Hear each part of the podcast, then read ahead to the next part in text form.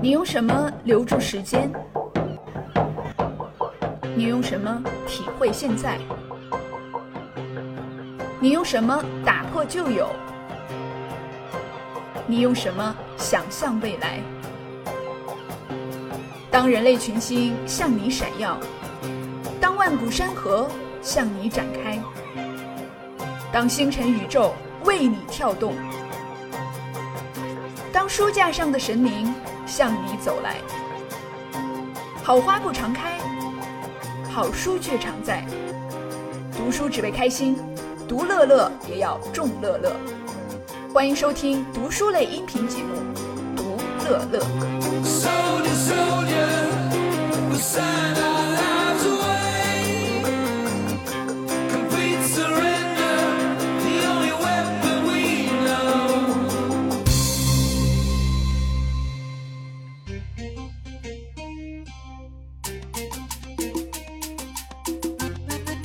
位听友朋友们，大家好，欢迎收听这一期的《刀熊读乐乐》节目，我是刀熊。今天呢，我们要在节目里跟大家分享一本我最近读到的好书，书名叫《Presence: Bring Your Boldest Self to Your Biggest Challenges》。啊，这本书的中文译本叫做《高能量姿势》，它的作者是哈佛大学商学院的教授，一个社会心理学家，叫 Amy Cuddy，啊，艾米卡迪。那么，Amy Cuddy 她最开始被大家知道呢，其实是二零一二年的时候，她做了一个 TED 演讲。那么，在这个演讲里边，他就分享了自己的一些研究的成果啊，关于权力动力学，关于人的一些高能量姿势如何能影响人的心理，结合了哈佛大学的呃，在过去十年的重要的心理学研究。那么，他的这个 TED 演讲呢，到目前为止已经获得了五千八百万的这个点击量哈，然后收到了很多人呃的非常好的反馈。那么，我们今天分享的这本书呢，在它出版之后呢，也获得了《纽约时报》《华尔街日报》还有福布斯多家权威机构的精选年度好书的荣誉哈。所以，呃，我看完之后，我觉得这里边讲的很多方法非常的有实际意义，而且非常易于操作。所以，我想把这个书里边的三大块的精髓来分享给大家。那么第一块呢，其实是关于找到真实的自我。那么第二块呢，就是所谓的权力动力学。那么第三块呢，就是叫冒充者心态。好，这三部分都非常有意思。我们先来讲第一部分。那么作者 Amy Cuddy 呢，应该说她是一个非常优秀的女性，从小呢就是呃属于智商属于超群哈。然后呢上了大学，那么现在是在哈佛大学的商学院里边教书。那么她自己呢？呃，做了很多关于权力动力学，还有就是一个人在什么情况下能表现出最好的自我状态的这个研究。那么在这本书里，他提出了一个很重要的观念，就是什么时候你的状态最好呢？就是当你处于 present 的一个状态。那么这个我们翻译过来可以叫做一个临在的状态哈。那么临在不只是说你全神贯注的集中注意力到当下哈。那么他其实讲到了一个重要的概念，就是一个人他是不是在做自己认为有价值的事？你有没有欺骗你自己？你有没有去违反自己的内心的真正想法和你当时的真正情绪在做事儿？这个其实都非常重要哈。那么这里边他其实就引用了荣格的一句话，说：当一个人把身体各个部分的感知整合起来，形成一种和谐的时候。你就能够找到真实的自我哈，这个听起来其实有点虚哈，但是他强调就是说，如果你总是做违背自己内心真实想法的事情，呃，其实是容易出心理疾病的。而且这个过去这些年的很多的心理学书籍其实都讲到这一点，就是有的时候人为什么得抑郁症呢？人为什么会出现心理问题呢？是因为你。使劲儿的去掩盖自己内心的真实想法和真实情绪，哈。那么这一点，其实在另外一本很重要的书叫《少有人走的路》里边，有很多具体的这种啊例子的剖析，大家可以去找出来看一下。那么作者在这里讲到说，呃，如果我们能找到那个所谓真实的自我，或者是深层自我所在乎的事情，其实对我们的个人表现来说呢是非常重要的。就是说。我们到底如何能够触发深层自我来寻找力量？哈，那么这里边他提出了一点，就是你要去思考一下，什么东西对你来说是非常重要的。那么什么是你的价值观体系？呃，比如说他这里边就举了一个例子，哈，就是说，当人在公共演讲之前，如果你非常的紧张啊，你要当众开口讲话了嘛，对吧？你或者是有一个报告，或者是有一个呃演讲，那么这个时候你可以做两个选择。第一个选择是你可以把你的注意力放在这个呃你的表现上面，还有其他人的反馈上面啊，但是这个呢就比较容易让人紧张。另外一个选择呢是在公共演讲之前，你去提醒一下自己，你自己在乎的到底是什么。那么研究表明呢，当这个演讲者采取第二种措施的时候，他其实就不那么容易紧张，而且可能能更加呃自如的去表现他自我。所以他这里边就讲到了一个例子，就是说有一个呃日本的一个公司的员工，一个女生。那么有一次呢，她被联合国去邀请去去做一个公开的演讲，然后她是一个非常刻苦努力的人，所以就。呃，准备呀，准备啊，一直准备，就是有点完美主义。但是他就发现，他越准备，他的压力就越大。后来他没办法了，他就去找他的导师，然后他的导师就跟他说。你在干什么？你在做的事情并不能帮助你去表现的最好。你在技术上早都已经过关了，但你真正需要做准备的事情，其实是如何能够自如的在那个公开场所去表达你内心真实的想法，啊，让一切呢就是呃和谐起来，就是你的价值观跟你的表现，哈，跟你给大家传递的这种信息啊，要在一条线上。所以呢，他恍然大悟，他就明白了啊，其实我们很多时候的这个演讲或者公开的表现，其实更重要的是你如何在那个场合能够自如的表现自我。那么这个其实让我想到的是，就是大家有没有注意到，你去看很不同的综艺节目，是吧？和不同的这种电视的秀，你会发现什么样的人会让人比较喜欢，或者你会觉得他的表现非常好。比如说像《奇葩说》呀，像这个脱口秀啊，像这种对话类的节目，比如说《圆桌派》啊，《锵锵三人行》这一种，什么样的人你会觉得让你非常印象深刻？我觉得是那些非常能够表现真实自我的人，就是他在做他自己。但是他的想法又很有特点，很有启发性，对吧？那么这种人呢，很难被模仿。那么你如果让他去千篇一律的去学习某一种 model，那么他的这种特点其实就没有了。所以这个就让我想到，确实像他说的那样，当我们有一次这种公开演讲的机会，或者是说是要在众人面前表现出色的时候，我们其实应该把更多的注意力抽回来，放到就是说。我的价值观到底是什么？我想从这一次表现中获得什么，对吧？啊，嗯，这个时候呢，这一次表现的呃输和赢，或者说好或者不好，其实对你来说就没有那么重要了。那么，比如说具体例子就是你在演讲之前，你可以去问自己说，对我来说真正重要的事情是什么？我的人生价值观里重要的事情是什么？当然，这个很需要我们每个人额外的花时间去思考一下哈。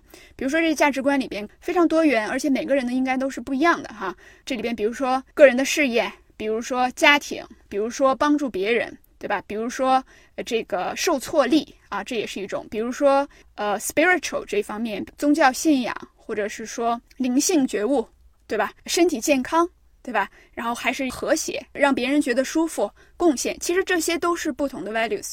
那么作者就是说，在你做公共演讲之前，你去问自己，就是我到底重视的是什么啊？那么，假如你重视的是个人成长，那么你在这个演讲当中，可能就没有那么在乎一次的表现好还是不好了哈。所以这个技巧呢，大家可以用一下。我们接下来来说这本书最重要的一部分内容，就是关于权力动力学，它的英文叫 Power Dynamics。那么这本书它的作者 Amy Cuddy，他其实就是专门去研究人和人之间在不同场合出现的这种权力感差别对人影响的这样一个学者哈。那么他对于权力很感兴趣。这里我要强调的是，就是这个权力并不是我们传统意义上讲的政治权利，它指的是在不同的场合，比如说在办公室啊，在职场啊，甚至在家里边，在朋友的聚会上面，那么只要有多个人出现的情况下，那么人的这种权力感就会有高低的分别。对吧？比如说，你跟 manager、你的领导在一起的时候，这时候会有一个权力感的差别，对吧？那么你跟比较年长的人在一起的时候，可能也会，或者说是跟呃某一方面的技能明显比你高的人在一起的时候，可能也会有这种权力感的一个区别哈。那么权力感这个东西为什么重要？因为它其实会影响人的行为、人的表现。那么它呢，呃，还会影响人的思考能力。比如说，研究就发现呢，低权力感的人，他的思考能力会被破坏。那么他在做计划的时候呢，呃，想的就比较近哈，没有办法做长远的这种思考。另外，他的抽象能力也会受到影响，难以集中注意力在他想要的目标上面哈。而且，这个低权力感还会沉浸在自己的世界里边，就非常在意别人的想法。那么，就自己身上到底的这个表现怎么样，我应该怎么做，你的这个注意力就没有那么多了哈。那么，这个就说到了我们的第一部分，就是低权力感的人很难进入这种 presence 的状态，就是你很难进入一种临在的状态，一种。让自己的价值观跟自己的表现相和谐的状态，所以这样的话呢，当然会影响一个人的整体的一个表现哈。我们再来说说一个高权力感的好处哈。这种高权力感呢，它首先是一个负面情绪的缓冲器。这个研究就发现，有高权力感的人啊，他即便是遇到了别人的拒绝，遇见了别人的白眼啊，他没有那么大的情绪上的这种改变啊，他不会把这个太当回事儿啊，他可能是自我感觉比较良好吧，对吧？啊，这个就像一层保护伞一样，因为我们生活里处处都有这种负面的这种 trigger 哈。那么，但是如果你要有一种高权力感，你就不太 care 这件事情。那么另外呢，高权力感还会这个帮人去做出正确的反应和判断，就是你看到别人对的某个反馈的时候，你不会过度解读啊，然后呢比较自信，而且呢，甚至在这个生理上面，当人产生疼痛感的时候，这个研究发现，如果你是一个高权力感的人的话，你的这个疼痛感都没有那么明显。所以，这个高权力感在职场上和个人的这个事业的成功上，应该来说是非常非常重要的哈。那么，呃，研究呢，就让不同的这个参试者去进到一个屋子里边，然后想去看看高权力感和低权力感会让他们呃对这些大事儿、小事儿都分别做出什么样不同的选择。那么，这个实验呢，让被试者进到一个只有他们自己的房间里边，然后就让他在那儿等着。这个时候呢，被试者就发现头上有一个很吵的风扇一直在那儿响哈。然后这个研究就发现什么呢？如果一个人是高权力感的话，有百分之六十九的人会主动去关掉那个风扇，因为你就等于是在别人的领地上，人家也没告诉你去关掉，对吧？但是有百分之六十九的人会主动去这么做。低权力感的人，只有百分之四十二的人。主动去关掉了风扇，这个说明什么呢？说明高权力感和低权力感这件事儿，其实跟自我的一种控制感有关系。就是我在多大程度上，我能够去掌控我周围的事情的一个进展哈。所以呢，这个高权力感的人，当然更容易成为呃事业当中的一个领导的作用。其实高权力和低权力感，那么不仅是人类的一种表现，在动物界呢。也会呃处处可见哈，比如说，如果是一个高权力感的一个大猩猩，一个大猴子，那么他会经常做出这种向外扩张的动作啊，那么他会这个把自己的胳膊在空中来回的摆动哈，对吧？然后呢，他想要向外扩张，他想要占据更多的空间。那么这个研究呢，就发现人其实也是一样的，就是当你去看那些所有的竞技类比赛啊，比如说短跑啊。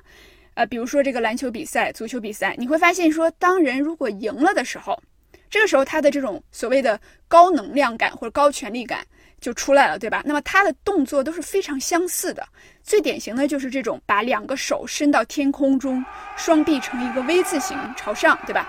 下巴微微抬起，这样的一个胜利姿势，这个是庆祝的一种姿势，对吧？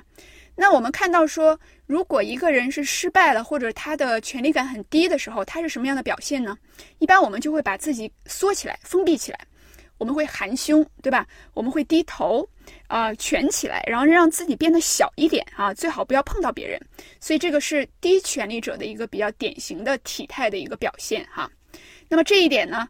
呃，像刚才说的，它不仅是在人类里边，在动物界也是一样啊，就是大猩猩它们这些领域也有这种比较封闭的体态哈。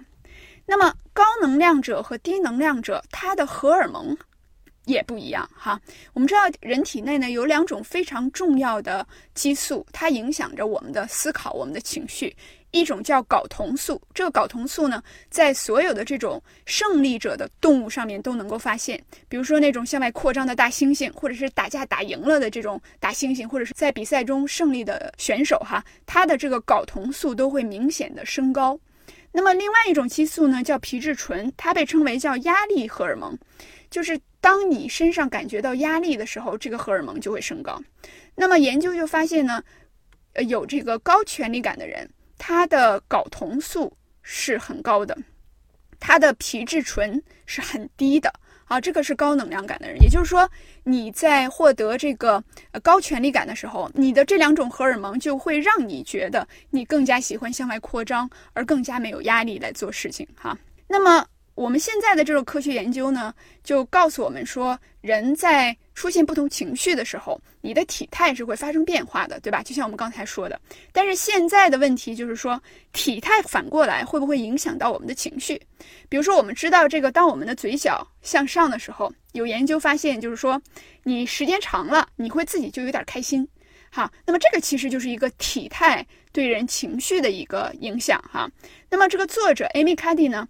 他就对这个问题非常的感兴趣哈，所以呢，他就做了一系列的这个研究。那么第一个实验呢，他是让人呃分成两波，然后第一波做高能量姿势，啊，第二波做低能量姿势。什么是高能量姿势呢？就是我们刚才所说到的这种，比如说掐着腰，对吧？然后这个下巴微微抬起哈，然后这个就是有点像那个神奇女侠的这种姿势哈，在那站着站两分钟。或者呢，坐在一个桌子上翘个二郎腿儿，然后这个呃两个手放在自己脑袋后面，然后向后仰，这也是一个高能量姿势哈。然后还有这个胜利的体态，比如说两个手臂向上，成为这个 V 字形，他就让这两组人第一组做两分钟高能量姿势，就在那做哈。第二组呢做两分钟低能量姿势，低能量姿势就包括含胸坐着、低头坐着，或者说是用手呢一只手摸着自己的脖子，歪着头，他。分别让这两组做两分钟，然后呢，他取得了这两组被试者的唾液，然后接下来呢，他又把这两组被试者呢分别安排去做一个掷骰子的模拟赌博的一个场景。我们知道赌博是需要有这个冒险精神的，对吧？所以呢，他在这一次的研究中就发现呢，那些做了高能量姿势的人里边，有百分之八十六会做出更加能承受风险的行为，更愿意冒险啊。但是在这个低能量姿势的那一群人里边，只有百分之六十的人愿意去冒风险。那么这个结果呀，是基于只有两分钟的区别，对吧？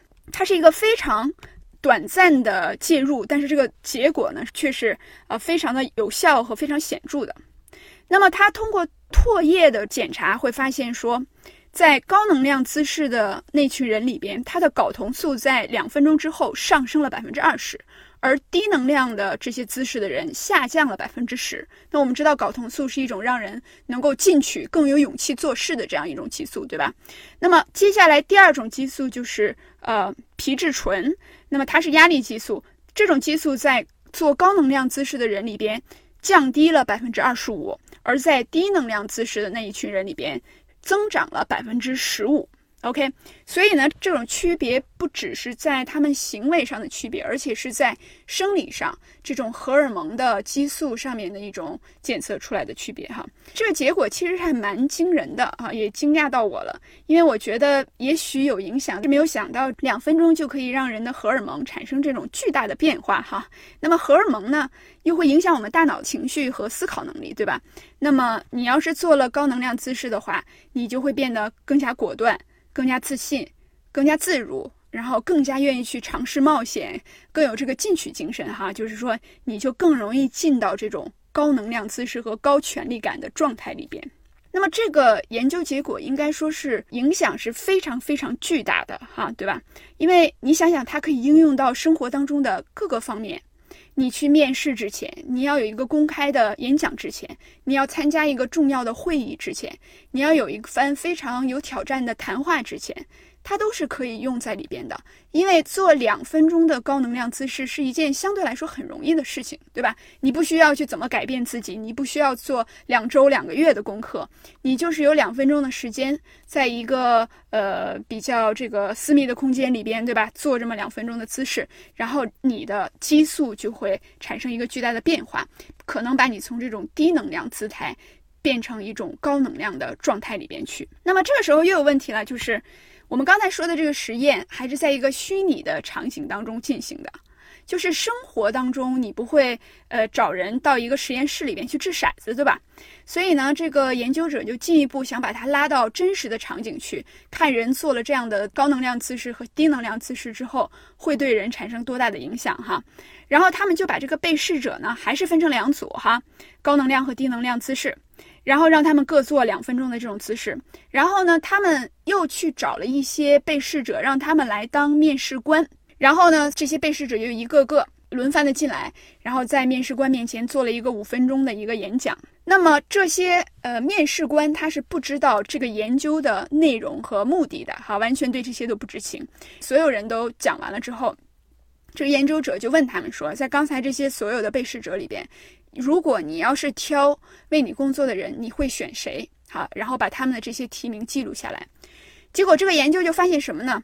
这些呃面试官他们提名的这些人，全是那些做高能量姿势的人啊，低能量姿势的人呢就不被喜欢，就是在这个面试当中，等于是都没有被 pick。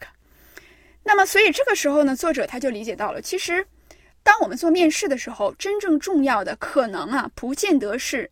面试的内容的本身，而是你散发出来的一种气质或者是一种气场，所以他把这个具体化成了几点，就是他所谓的 presence。我们在第一部分里面强调的这种，呃，你临在的状态，具体划分起来，表现成什么呢？表现出来一个人是不是热情。是不是有魅力？是不是自信？是不是表现出一个真实的自我？还有是不是自如？那么这些因素要比一个人他在演讲的时候，他在面试的时候真正说什么，可能对于于这个招聘的人来说更加重要。那么你怎么达到这种 presence 的状态呢？那么按照作者他的意思，就是你要获得一种高权力感，进入高权力感的状态。你怎么进入那个状态呢？那么很简单的一种办法就是做两分钟这个高能量姿势。所以我们这两个研究给它合起来，让我们发现说，体态啊，还有这个人的这个就是 body language 啊，非语言的这种姿态，真的对人影响还蛮大的。就是能够这么迅速的影响到荷尔蒙，还是非常惊人的。而且呢，我们自己因为影响到了我们的情绪，影响到了荷尔蒙，我们表现出来的这种状态又会引起不同的反馈，所以这个就会改变其他人对我们的态度和反应，对吧？那么这本书里介绍了这个除了身体的高能量和低能量姿势对我们的一个影响之外，他还介绍了一些其他方面的，比如说声音。啊，人在说话的时候，书里边就讲到说，为什么我们会经常说啊，你说话的时候放慢语速，放慢语速；开会的时候你放慢语速，因为这个语速的快慢，其实里边也显示着一个高权力和低权力的一个暗示。那么说话比较慢的人，他会给人一种更大的权力感。为什么呢？因为如果你语速比较慢，你其实暗含的意思就是我在中间有可能被打断，但是我不怕被打断。啊，所以呢，低语速本身它其实就像人的体态一样，它是有一种更高权力感的一种说话的方式哈。那么另外一个这本书里讲到的很有意思呢，就是电子产品，呃，对人类的影响，就是说我们每天都在不断的用手机、用电脑、用平板电脑等等哈。那么作者就在想说，我们总是看着这么小的屏幕，看着手机这么小的屏幕，它会不会影响人的权力感呢？对吧？就像人的这个高能量姿势和低能量姿势会影响人的荷尔蒙一样，所以他又做了一个非常有意思的研究哈。他们把人分成四组，然后呢，给他们使用了不同型号屏幕的电子产品。那么这里边分别有手机、平板电脑、笔记本、台式机。那么这四样电子产品的屏幕，它是从小到大去排列的，对吧？那么被试者来了之后呢，就让他们分成了这四组，然后随机的安排他们去使用这些电子产品哈。然后呢，使用这个设备多长时间呢？五分钟。然后研究者就告诉他们说，啊，我现在呢要离开五分钟，我然后待会儿呢五分钟之后我会回来支付你这个参加这次被试的一个费用哈。然后如果我没回来的话，你就到前台去找我。那么这个它其实是为了测量被试者独断性或者做决策的一个能力哈，这个是跟人的这种权力感有关系的，因为高权力感它更容易主动出击去寻找帮助、寻找解决方案哈。那么结果就发现什么呢？当这个研究者走了之后，在接下来的十分钟里边，百分之五十的手机的使用者去前台找了研究者，手机使用者就是他们的屏幕相对来说比较小哈。百分之九十四的台式机使用者去找了前台的研究者，差很多。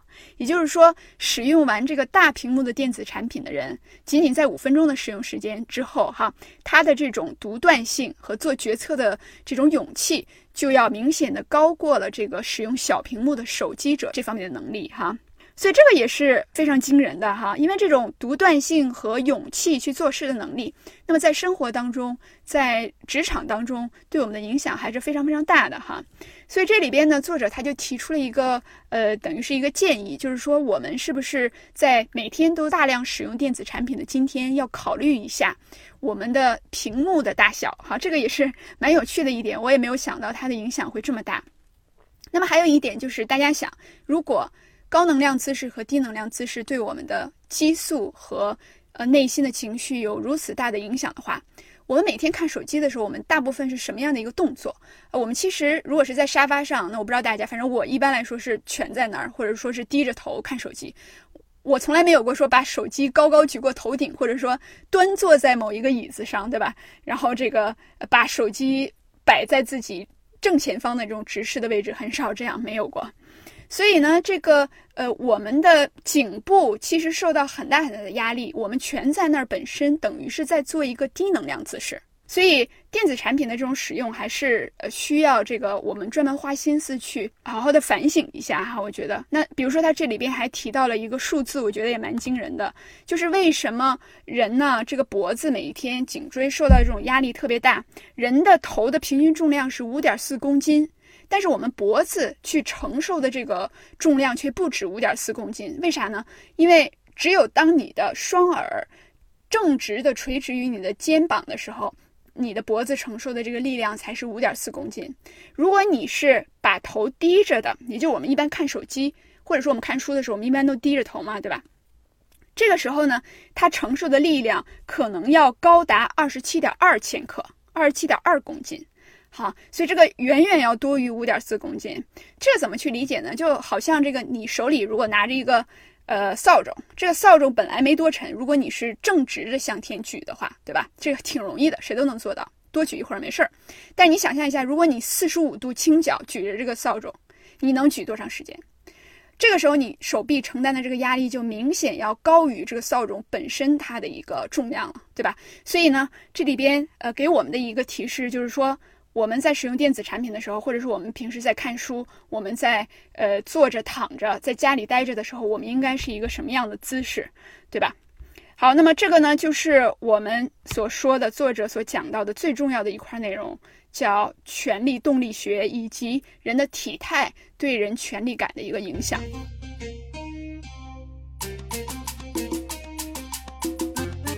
最后一部分想跟大家分享的这本书的一个重要的观点是关于冒充者综合症，或者叫假冒者心态的一个东西。这个我不知道大家是不是第一次听说哈，但是这个其实我很早以前我自己就有过这种感受。然后我第一次在书上读到这个现象的时候，我才知道不只是我自己有这个感觉哈。那我们先说作者他本身的一个遭遇。我们刚才讲过，作者其实是一个。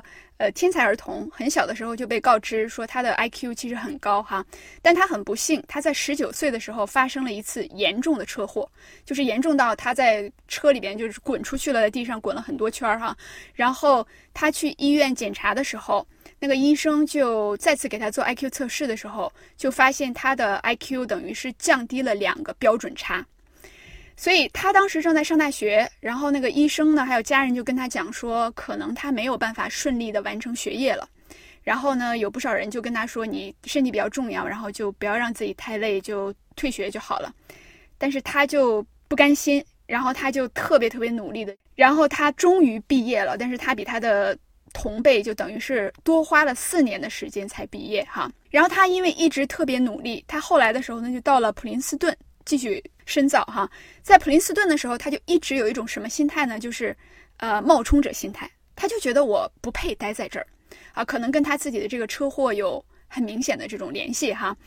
然后他就觉得我是个骗子，我现在在普林斯顿，我不配在这儿哈。只不过大家没发现。所以有一次呢，他们学校就在这个呃第一年之后有一个第一年的一个演讲。前一天晚上他就非常非常的紧张，他就觉得我做不了了，我现在要退学，明天大家会发现我是个冒充者，我是个骗子，哈，我不配坐在这儿。然后呢，他的导师就当时就跟他讲说：“你明天就这样，你不用觉得说自己不是骗子，但你明天就去假装，你就去 fake。”啊，你就去装，就是装出你最好的样子。OK，你不需要去改变你心里的这种想法，说你是个假冒者。那导师告诉他，你就算是怕死了，你就算是脚瘫了，你你吓得灵魂出窍了，你也要装出来，你非常自信，你能够做这件事情。OK，然后他就去做了，结果呢，他就非常顺利的完成了这样一次演讲。那么后来他就记住了这个导师跟他说的这句话。那么在接下来这个硕士的这五年间，然后他又去了西北大学，后来又去了哈佛大学，他一直都在用这样的一个法则，就是我一直 fake it until you make it。这个是英语里边的一句谚语，就是你要一直装伪装，装到你能够把这件事情做完，对吧？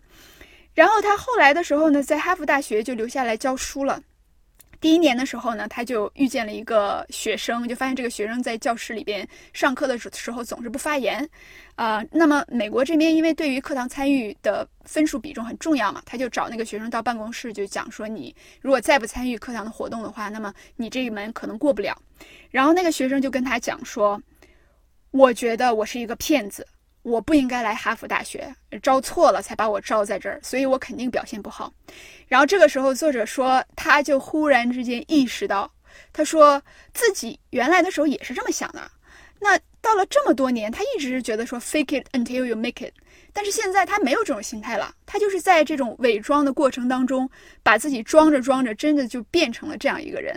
然后他又意识到，这个这个学生其实遇到的问题是一个非常普遍的心理现象，所以他当时就跟这个学生讲说：“You're gonna fake it，你就明天你就是去装就好了，不用改变你内心想法，说你是个不是个骗子哈，但你就去装出你最好的表现，OK。”然后这个女生就听了他的建议，第二天在全班的这个演讲上，她是最成功的一个表现，他们全班同学。都这个呃，非常的惊讶于他的这个表现，说这人是谁呀？以前都没注意到啊，没有想到这么耀眼。所以这里边就讲到了一种非常有趣的心理学现象，叫 imposter syndrome 啊，它叫冒充者综合症。这个关于冒充者综合症的一个呃研究呢，是在一九七八年的时候首先在学术界发表出来的。最开始的时候，学者以为只有女性有冒充者综合症。啊，后来的时候发现呢，并不是，只不过男性呢，第一是对自己的感受没有那么敏感，第二呢，很多男性不愿意去讲哈。那么这个现象到目前为止发现是对男性和女性的影响是均等的，而且呢，这个这个概念提出来的人，他现在就讲说，他觉得综合征这个描述并不是很准确哈。其实这。不是一种症状，而现在他发现是一种大部分正常人都有的心理现象。这种心理现象就是，无论你做到多么成功，你都在有些时刻觉得说我不配坐在这儿。他们都比我知道的多，他们都比我做得好，我其实做的不好，我其实是侥幸才待在这儿的哈。而且这个现象被发现，无论是在呃商业的精英里边，还是在学术圈的大牛里边。都会出现这种心理的状态哈，而且呢，他就发现什么样的人会更容易出现冒充者心态呢？完美主义者啊，总是觉得自己做的不够，我应该做得更好哈，这种人容易出现冒充者心态。然后还有就是 performance driven，就是特别在乎自己的业绩啊表现。然后再一个就是自我接受程度比较低，害怕失败，或者是。Self monitoring 过高就叫自我监控过高。所谓自我监控，就是在做事情和跟人交往的过程中，呃，更多的注意力放在了自己的表现上。就是我我现在说这句话是不是不对？我刚才说的那句话是不是伤害到某个人了？这个就是 self monitoring。其实 self monitoring 不是一个很坏的事情，因为这种人一般来说他的情商是比较高的。但是过度的自我监控啊，就不是一个好事情了，因为你把大部分的精力放在了。这种别人对你的反馈上面哈和自己的表现上，那你就没有办法 get the real information 哈，你就不知道这个真正的情况到底是怎么样子了。那么总结来说呢，什么样的人最容易有这种冒充者心态呢？就是那些小有所成但没有彻底成为领域内的这种权威的人啊。你如果这个没有小有所成的话，you have nothing to lose，对吧？你就无所谓了啊。但是。这个你如果成为了大牛的话，你也不怕这种事儿，就是这个属于一瓶子不满半瓶子咣当的这种心态哈，那么容易让人产生冒充者的一个心态。那么我们怎么解决这个问题？那么 Amy Cuddy 他提出的最好的方法就是他所介绍的，也在他的 TED 演讲里面所介绍的这种方法，就是啊，你要去伪装，然后呢，一直成为你能够做成这件事的一个状态哈。那么他说呢，不仅是 fake it until you make it，你应该 fake it until you become it，一直装到你能够成为它。那么这一点，嗯，猛的听上去感觉有点奇怪哈，有点让人不是那么的肯定。就是如果你一直假装，你真的就能装成那个样子吗？那么。我们因为刚才介绍了这个高能量姿势，对吧？所以它其实是同样的一套解释的系统，就是呃人的这种做不同的姿势，它其实会影响人的荷尔蒙的一个变化。那么你影响了荷尔蒙，你大脑做决策、做计划、呃主动出击去找人解决问题的心态也会出现变化，对吧？所以呢，这个作者认为这是一种非常好的策略。那么另外呢，就是冒充者心态。我们这一次的分享之后，希望大家认识到，人人都有，它不是一种特例现象，它简直就是人类的一种普遍现象啊！所以呢，偶尔出现这种冒充者心态，it's okay，不代表着你真的就是。不配待在这个位置，你真的就不配呃进入到某个学校读书或者某个公司任职，不是这样的哈。那么在你出现了这种心态的情况下，也许你可以借用一些高能量姿势，也许你可以 fake it until you become it。OK，那么到这里呢，我们这本书的最主要的三大部分内容就跟大家分享完毕了。那么我想说的是，其实这本书呢，它是很典型的一本社会科学的书。就是到目前为止，其实关于这本书里面所介绍的这种，呃，研究结果还是有一定的争论的。那么有些学者还在进一步的做更大量的研究，去证明它这个高能量姿势是对人的荷尔蒙真的有这些影响吗？对什么人有影响？对什么人没影响？在哪些情况下有影响？哪些情况下没有影响？什么时候影响大？什么时候影响小？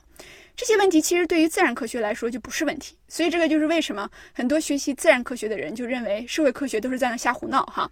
但是我们其实存在的一个很大的困难就是，人他不是一个不变的，人不是一种物质，对吧？所以人是有自己的这个心理的变化，而且人是千差万别的，所以这个等于是社会科学研究的一个客观的困难的现状。所以呢，有不同的声音其实是好事情，它说明整个的这个领域和现在的这一方面的知识在不断的向前推进。如果要是某一块的知识，呃，完全的没有异样的声音的话，那我反倒会有点存疑哈。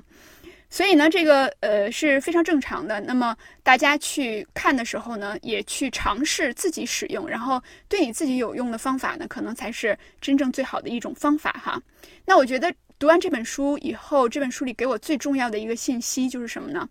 呃，权力感对人蛮重要的哈。我们说了，这个不是政治权力感，就是你自己的这种控制自己的感觉啊。有多少事情是在我控制范围内的？嗯，我有多大的勇气去主动出击，去迎接挑战？那么这个呢，可以通过做一些简单的高能量姿势去调动荷尔蒙，然后让荷尔蒙来帮助你。那么如果是这样，两分钟就能够出现的变化的话，我觉得我们在面试之前，在公共演讲之前，在重要的会议之前，其实不妨一试哈，看看它的效果怎么样。然后另外一个呢，就是呃，我意识到我们应该多多注意自己的体态，是吧？那我看的时候，我就频繁的想起这个中国的这个古话，叫“站如松，坐如钟”哈。另外呢，就是小的时候可能家长经常告诉我们要什么抬头挺胸啊，不要驼背等等。呃，我就总是想起这个，难怪哈。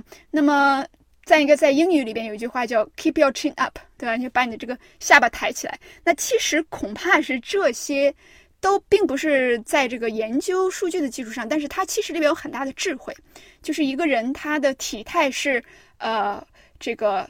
昂首挺胸的时候，你的呃把你的胸打开，然后呃非常这个骄傲有勇气的站在一个地方的时候，原来你的荷尔蒙也会发生变化哈，你做事情的某个心态也会发生变化。